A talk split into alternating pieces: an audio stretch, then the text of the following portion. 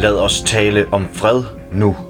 En artikel af Jeremy Corbyn, medlem af Storbritanniens parlament for Labour. Med russiske granater, der regner ned over ukrainske byer, en usikker våbenhvile i Yemen, angrebet på palæstinensere under bøn i Jerusalem og mange andre konflikter rundt om i verden, kan det for nogle synes upassende at tale om fred. Men når der er krig, er det absolut det rette tidspunkt at tale om fred. Hvordan kan vi ellers forhindre endnu flere tab af menneskeliv eller endnu flere millioner, der tvinges på flugt et andet sted i verden? Det er glædeligt, at FN endelig har taget et initiativ med den velkommende anmodning fra generalsekretær Antonio Guterres om personlige møder med den russiske præsident Vladimir Putin og Ukraines præsident Volodymyr Zelensky. Der skal være en øjeblikkelig våbenhvile i Ukraine, efterfulgt af en russisk tilbagetrækning af tropper og en aftale mellem Rusland og Ukraine om fremtidige sikkerhedsordninger. Alle krige ender med en forhandling af en eller anden art, så hvorfor ikke nu? Alle ved, at det er det, der vil ske på et tidspunkt. Der er ingen grund til at forsinke det med bumpninger og drab, flere flygtninge, flere døde og flere sørgende familier i Ukraine og Rusland – men i stedet for at opfordre til fred har de fleste europæiske nationer benyttet lejligheden til at øge våbenleverancerne, fodre krigsmaskinen og øge våbenproducenternes aktiekurser. Det er også på tide at tale om vores menneskelighed eller mangel på samme over for mennesker i dyb nød som følge af væbnede konflikter, misbrug af deres rettigheder eller den knugende fattigdom, som mange oplever som følge af det globale økonomiske system. Næsten 10 procent af Ukraines befolkning er nu i eksil og lider under traumer, tab og frygt.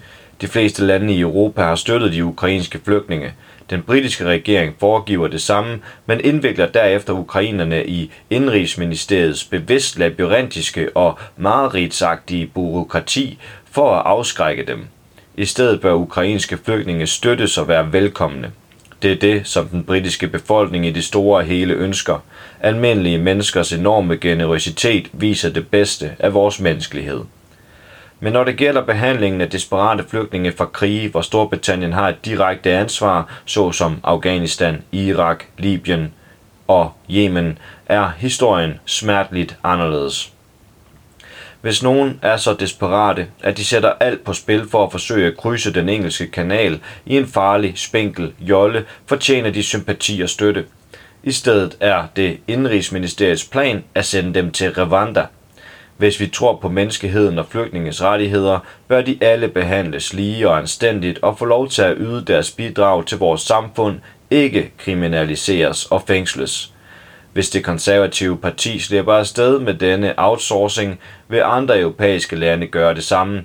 Den danske regering har allerede udtalt sig varmt om det grusomme og udulige forslag. Virkningerne af denne krig på politik og håb i vores samfund vil blive enorme, ikke mindst for verdens institutioner. De forenede nationer blev oprettet efter 2. verdenskrig for at redde de efterfølgende generationer fra krigens svøbe – Siden da kan vi ramse en lang og langstrakt liste op over de konflikter og stedfortræder krige, som verden har været udsat for, og som har kostet millioner af menneskeliv.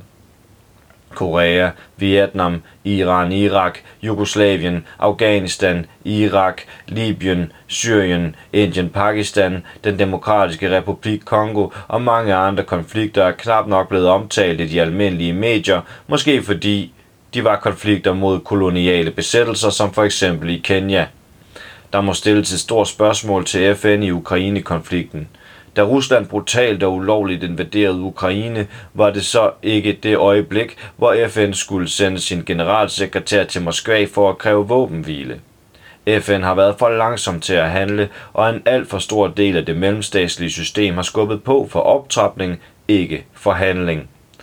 Opfordringen til mere effektive og proaktive internationale institutioner til støtte for fred blev kraftigt fremsat i april 2022 i Madrid på en konference arrangeret af Spaniens venstrefløjsparti Podemos efter en dialog, der blev indledt af den venstreorienterede aktivistorganisation Progressive International.